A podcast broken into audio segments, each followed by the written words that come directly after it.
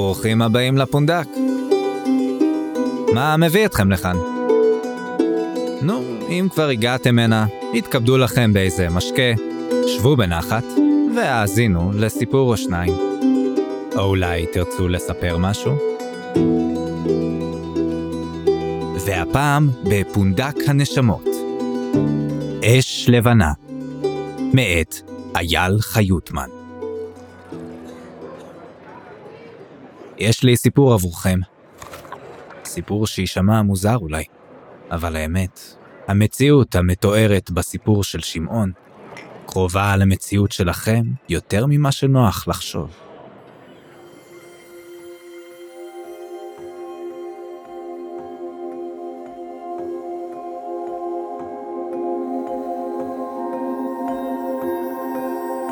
שמעון ישן, וליבו ער. בחלומו הוא רוכן על הדוכן שבאולם הכתיבה. אך אין זה האולם כפי שראה אותו אי פעם בהקיץ. אין רשרוש של דפים ולא חריצה של קולמוסים. לא פטפוט, לא שיעול ולא הנחה. הוא עומד לבדו, ודממה דקה נחה על העולם. מיום שעמד על דעתו, לימדו כיצד לאחוז בקולמוס, כיצד להוליך אותו על הדף מתון מתון, כך שלא יכמת את הדף ולא יעייף את זרועו. הוא כה מיומן במלאכתו, שיכול היה לכתוב אף כשעיניו עצומות. עתה איננו עושה כך. הוא כותב במשיכות הזאת, מתיז דיו לכל עבר כסייף המקיז דם. הוא כותב בכל גופו, בזרועותיו וברגליו ובעשר אצבעותיו. הוא לוקק את הקלף ודיו ניגר מלשונו. מבט עיניו חותם נקודות וטעמים. עברו הזקוף ננעץ בדף ורושם בו. גלים של אותיות עולים ויורדים ונבללים בו, מבקשים מוצא, ובה בעת הוא רואה כבר את מילותיו מתהוות על הדף כשהן בורקות כאש. מילים חדשות, שלא היו כמותן קודם לכן, ולא יהיו עוד.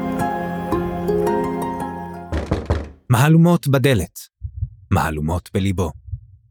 שמעון קופץ מן הדרגש, שערו סתור ובגדיו ספוגים זהה. זה ימים רבים שהחלום הזה, או דומה לו, שב ופוקד אותו. הוא חש יותר מאשר רואה את הנביאה במבושיו, וממהר לכרוך את השמיכה סביבו. המהלומות בדלת נשמעות שוב, חזקות יותר הפעם. שמעון רץ לפנים, יודע שלא תהיה אזהרה שלישית. אף דלת בבית הכתיבה איננה נעולה בפני השומרים. שלושה מהם, גבוהים, חתומי פנים ושפתיים. הם נכנסים ומתחילים לחפש בחפציו ביעילות אדישה. שמעון למוד ניסיון מכדי למחות או לנסות לעכב באדם. הוא נושם עמוקות, והאוויר הממלא את ריאותיו מרגיע אותו. מלבד דרגש העץ והשמיכות, אין בחדר הקטן אלא כיור, ארון בגדים, כיסא יחיד. אין ספרים, כמובן. חיפושם של השומרים יסודי. הם מוציאים את הבגדים מן הארון, מפשפשים בהם בזה אחר זה, ולאחר מכן משליכים אותם על רצפת האבן. ממששים את הארון עצמו ממסד ועד הטפחות, בחיפוש אחר תאים נסתרים. עוקרים את הדרגש ממקומו, מנערים ומשיבים אותו בגסות. לאחר שיצאו, ייאבק שמעון זמן ארוך כדי לשוב ולהתקין את מקום משכבו. רק בקולמוסו אינם נוגעים. כאשר אחד מהם מגיע אל הכיסא שעליו הוא מונח, הוא כופה באמצע תנועתו. הוא ממתין לשמעון שייטול אותו לפני שהוא שב למלאכתו. עתה הם בודקים את הקירות, נוקשים עליהם בפרקי אצבעות ומחפשים הד חלול. ליבו של שמעון שב ומאמץ לעצמו קצב טרוף. שמא מישהו השגיח והלשין? שלושתם מסיימים לנקוש איש-איש בכל קיר. הם סבים על עקביהם בתנועה מתואמת, פונים אל הדלת. התנצלות לא ישמע מפיהם, אך הוא איננו חש דבר, אלא הקלה. הם כבר בדרכם החוצה, כשנשמע הד חלול מאחת המרצפות, תחת רגלו של אחד מהם. נשימתו של שמעון כבדה עליו לפתע.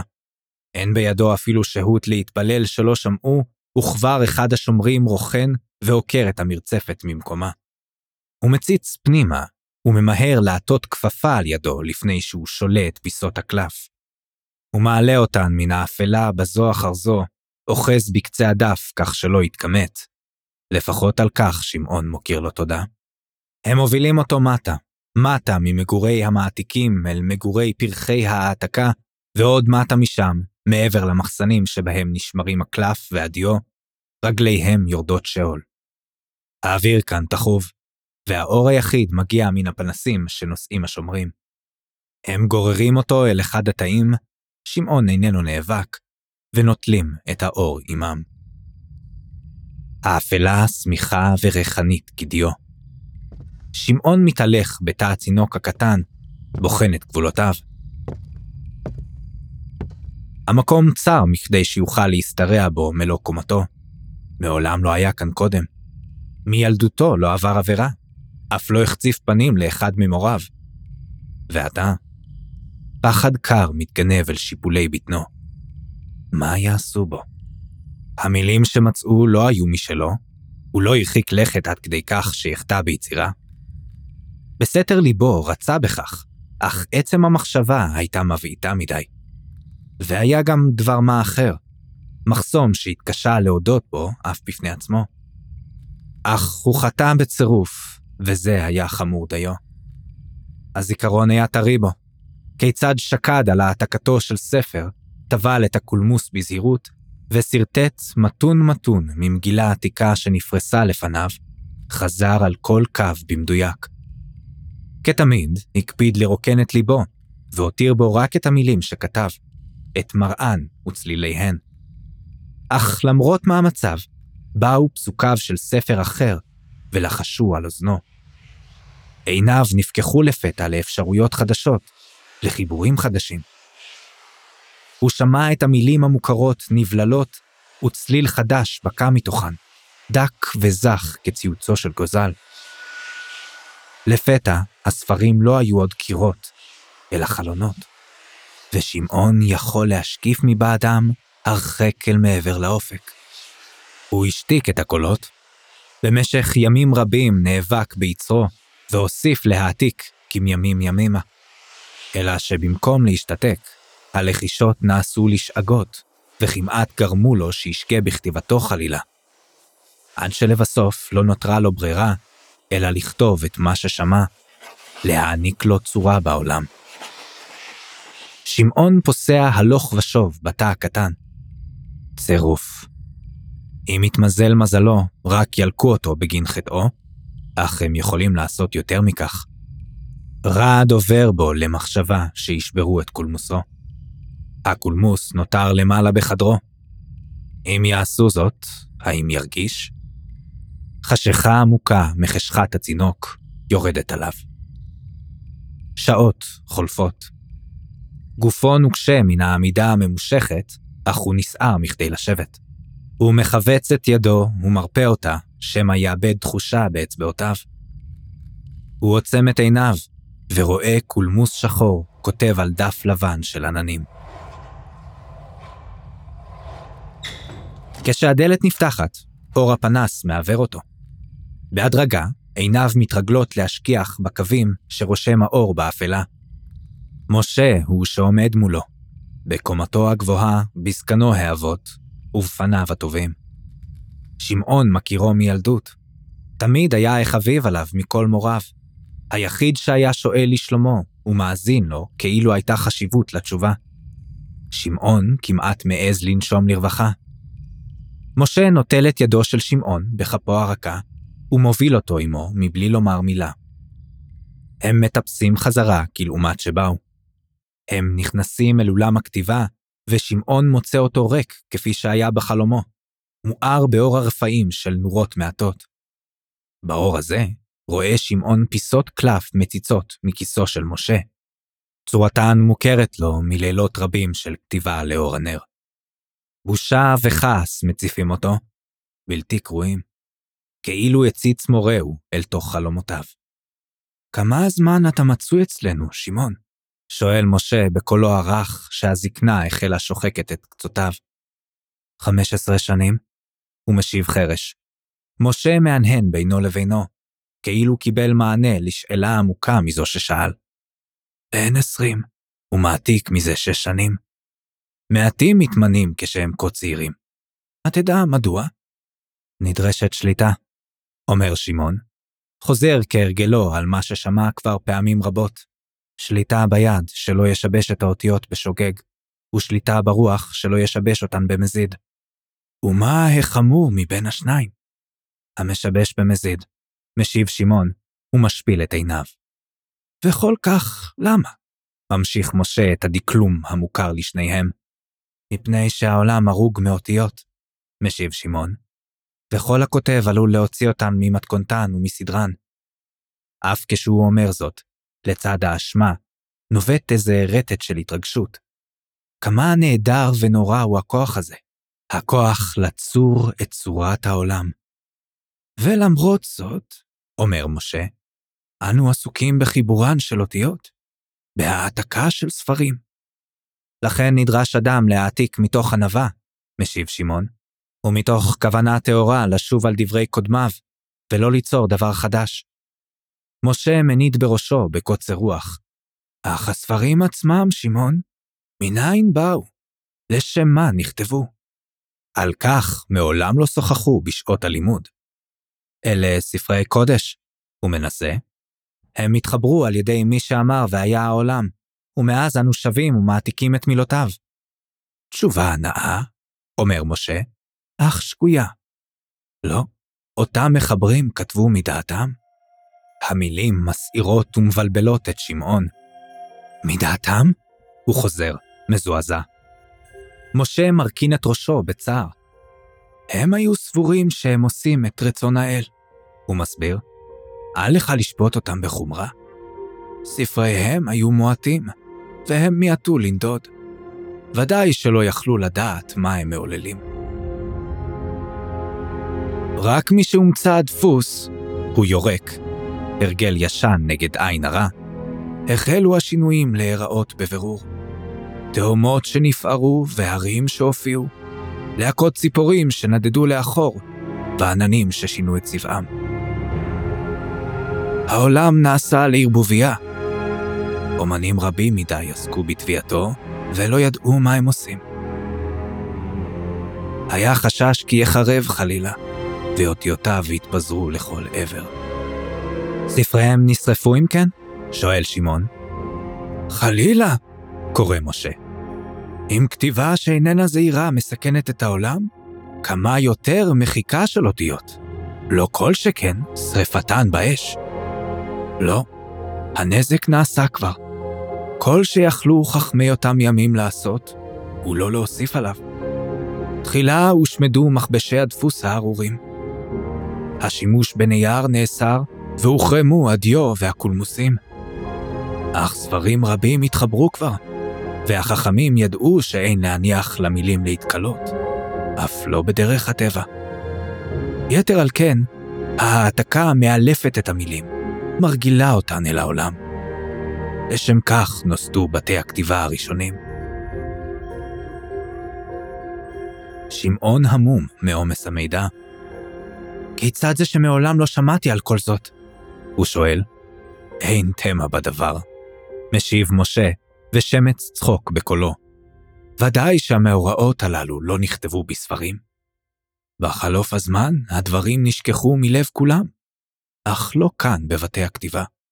אנו איננו מפיצים זאת, מחשש שבמקום אזהרה, ישמש הסיפור הזה כדי לפתות. העטים והדיו אמנם אינם עוד, חוץ מאשר בידי המעתיקים, אך אנשים עלולים למצוא דרכים אחרות כשאש זרה בוערת בהם. אש זרה כזו שעלתה בלבך, שמעון. עתה מוציא משה את הדפים מכיסו, ושוטח אותם על אחד מדוכני הכתיבה. אמור לי, מה זה עלה בדעתך? שמעון שותק במשך שעה ארוכה. אל אשמת החטא נוספה עתה עוד אשמה, עמוקה יותר. האם חולל רוח שערה היכן או גרם לסלע להיעקר ממקומו? שמא נהרג אדם בגינו. איננו יודע, ולעולם לא ידע. ולצד זאת, אף בכך צדק משה, לצד זאת, איזו התרגשות חדשה ניצתת בו. אתה אמרת, הוא משיב לבסוף, אש זרה היא שעלתה בי. משה מניח יד על כתפו, חמימה ומנחמת. אלה היו היחידים? הוא שואל, ושמעון מהנהן ללא עומר. צירוף, ממלמל משה לעצמו. לא ניסית יותר מכך? חשבתי על כך, מודה שמעון. חשקתי בכך, אך לא ידעתי. הוא נעצר. איננו בטוח כיצד לומר את שעל ליבו. לא ידעתי מה... משה מהנהן מתוך השתתפות. הוא מלטף את דפיו של שמעון ביד אוהבת. האם תהית פעם, בני, מדוע המעתיקים אינם נושאים אישה? משום שעלינו להיות טהורים למלאכתנו, משיב שמעון, מופתע מן התפנית בשיחה. אף זו סיבה, מסכים משה, אך יש שלמעשה אחד ישנם כמה טעמים. על מנת שאדם יידחף לחטוא ביצירה, לא די בכך שהתשוקה למעשה תבער בו. צריך להיות בו דבר מה שהוא שלו בלבד. דבר מה שרק הוא יכול לאומרו. זו הסיבה שבגינה המעתיקים גדלים יחד ולומדים יחד, שבגינה אינם מחזיקים ברכוש או מתייחדים עם אישה. כל זאת אנו עושים כדי להגן עליכם מפני חטא היצירה. אולי בכך העניין, אומר שמעון חרש. אולי זה מה שביקשתי. משה כורך זרוע סביב כתפו של שמעון, וזה מניח לעצמו לשקוע אל תוך החיבוק. אהבה? הוא לוחש. שמעון מניד בראשו הקבור בשקע כתפו של משה. מה אם כן? שואל מורהו פעם נוספת. שמא היה זה חופש שחיפשת? רצון לפרוץ לך דרך חדשה? רציתי, מתחיל שמעון, ודמעות שלא השכיח בהן קודם לכן, חונקות את גרונו. רציתי לחוש שאני... הוא שואב את המילים כמתוך באר עמוקה לעין חקר, אך איננו מצליח לרדת עד תומה. משה מאמץ אותו אל חיקו, וידיו מונחות על ראשו, נקברות בשערו. אינך הראשון, הוא אומר ברוך, וודאי לא תהיה האחרון. אינני מאשים אותך. שמעון בוכה עתה בלא מעצור. מזיל דמעות של פחד ושל הקלה על כתפו של מורהו. לרגע הוא חש היסוס חולף במשה, ואז לוחש מורהו באוזנו, היטבת לשמש בקודש. השומרים מופיעים שוב, כאילו ערבו כל העת כהערות בשולי הדף. הם אוחזים בשמעון, ידיהם קצבתות, והם נושאים אותו מטה, אל החשיכה. הוא חש כשקולמוסו נשבר אי שם הרחק מעליו. לרגע נדמה לו שהוא נחנק, לא מפני שגרונו מתכווץ, אלא מפני שלא קיים עוד אוויר בעולם. אוזניו נאטמות, והדיבור בפיו נעלם. אף הריחות חדלים, מותירים אותו צף בחלל שאין בו דבר זולת הוא עצמו. גופו הוא הראשון להתאושש, אף כשהוא שב לחושיו, נשימותיו מהירות ושטוחות. נוראה מכאבי הגוף היא תחושת האובדן שמציפה אותו. הידיעה שלא ישוב עוד לראות אש שחורה של דיו ניגרת על אש לבנה של דף, חוקקת בה חקיקות ובורט בה. לא, הוא מתקן במרירות, בריאה לא הייתה כאן. אמנם נענש עונשו של יוצר, אך מימיו לא זכה לכך. לא שהיה מבקש זאת, הוא איננו רוצה להרע לאיש בגלל האהבה שבליבו. אך האומנם זו הדרך היחידה? עתה עולה בדעתו השאלה החשובה מכל, זו שלא שאל. מי שלמד כל חייו כיצד לכתוב מתוך כוונה, מתוך הקדשת עצמו, האם הוא נידון ליצור כמי שטועה בחשיכה, שאיננו יודע מה יוצא מתחת ידיו, או שמא היה עולה בידיו לכוון את בריאתו? עתה לעולם לא ידע עוד. אם שברו את קולמוסו, חייו הפקר. אין בו תועלת להעתקה, ואיש איננו יוצא מבית הכתיבה, שמא ימסור את סודותיו.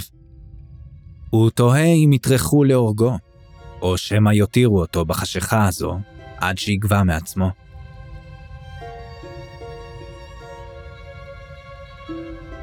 בעודו חושב על כך, עולה לפתע כעס ומציף אותו, ועימו תחושה נוראה של עוולה. הוא נזכר בדבריו של משה, ומאמץ את הכעס והכאב אל קרבו. הם נמהלים ומתערבלים בדמו. להבה שחורה החולפת בעורקיו מציפה את כל גופו ומרטיטה אותו, עד שהיא בוקעת מבין שפתיו ופורצת אל העולם באדווה אדירה של צחוק. עולה בו ויורדת, יורדת ועולה. הוא צוחק בקול רם כשהוא שורט את בשר זרועו, מקיז דם, חש אותו מתפרץ מן הווריד, וניגר במורד הזרוע עד קצות אצבעותיו. הוא אינו חש כאב. החשיכה סביבו מוחלטת, אך אין לכך חשיבות. הוא משער את הקיר שמולו. כל מעתיק ראוי לשמו יכול לכתוב את האותיות כשעיניו עצומות. שמעון כותב בדמו על הקיר, משרטט באצבעו. מילים ואותיות פורצות ממנו ללא מחשבה, אך כוונתו חזקה משהייתה אי פעם. הוא חש כיצד העולם נפרם ונהרג מחדש עם כל אות ועם כל מילה חדשה, אך הוא מקפיד היטב על מעשיו. את עצמו הוא כותב על הקיר הזה, את נפשו הוא מוזג בו ומבעדו אל העולם. אין די בידו ואף לא בעשר אצבעותיו.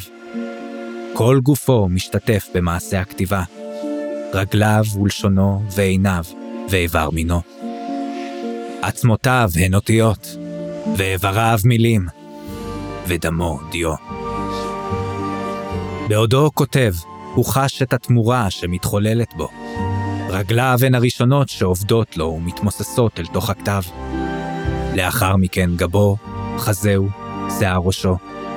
חלציו מתפוגגים, והוא יודע עונג שלא שיער כמותו, כאילו כל עצביו נשרפים באש.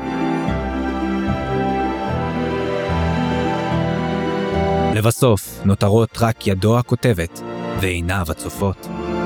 והוא רואה את האותיות, מעשה בריאתו היחיד, המוחלט, זורחות כנגדו באור יקרות.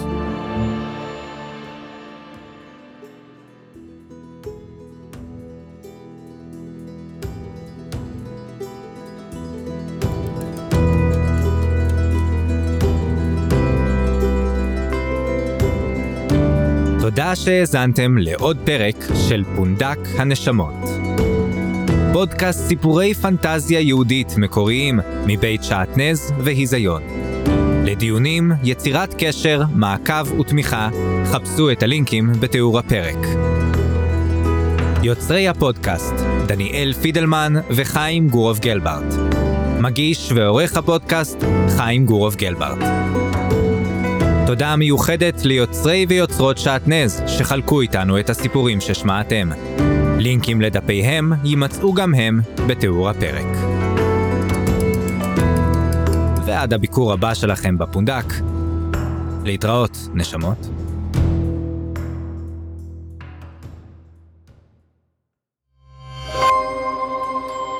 היזיון, הסכתים פנטסטיים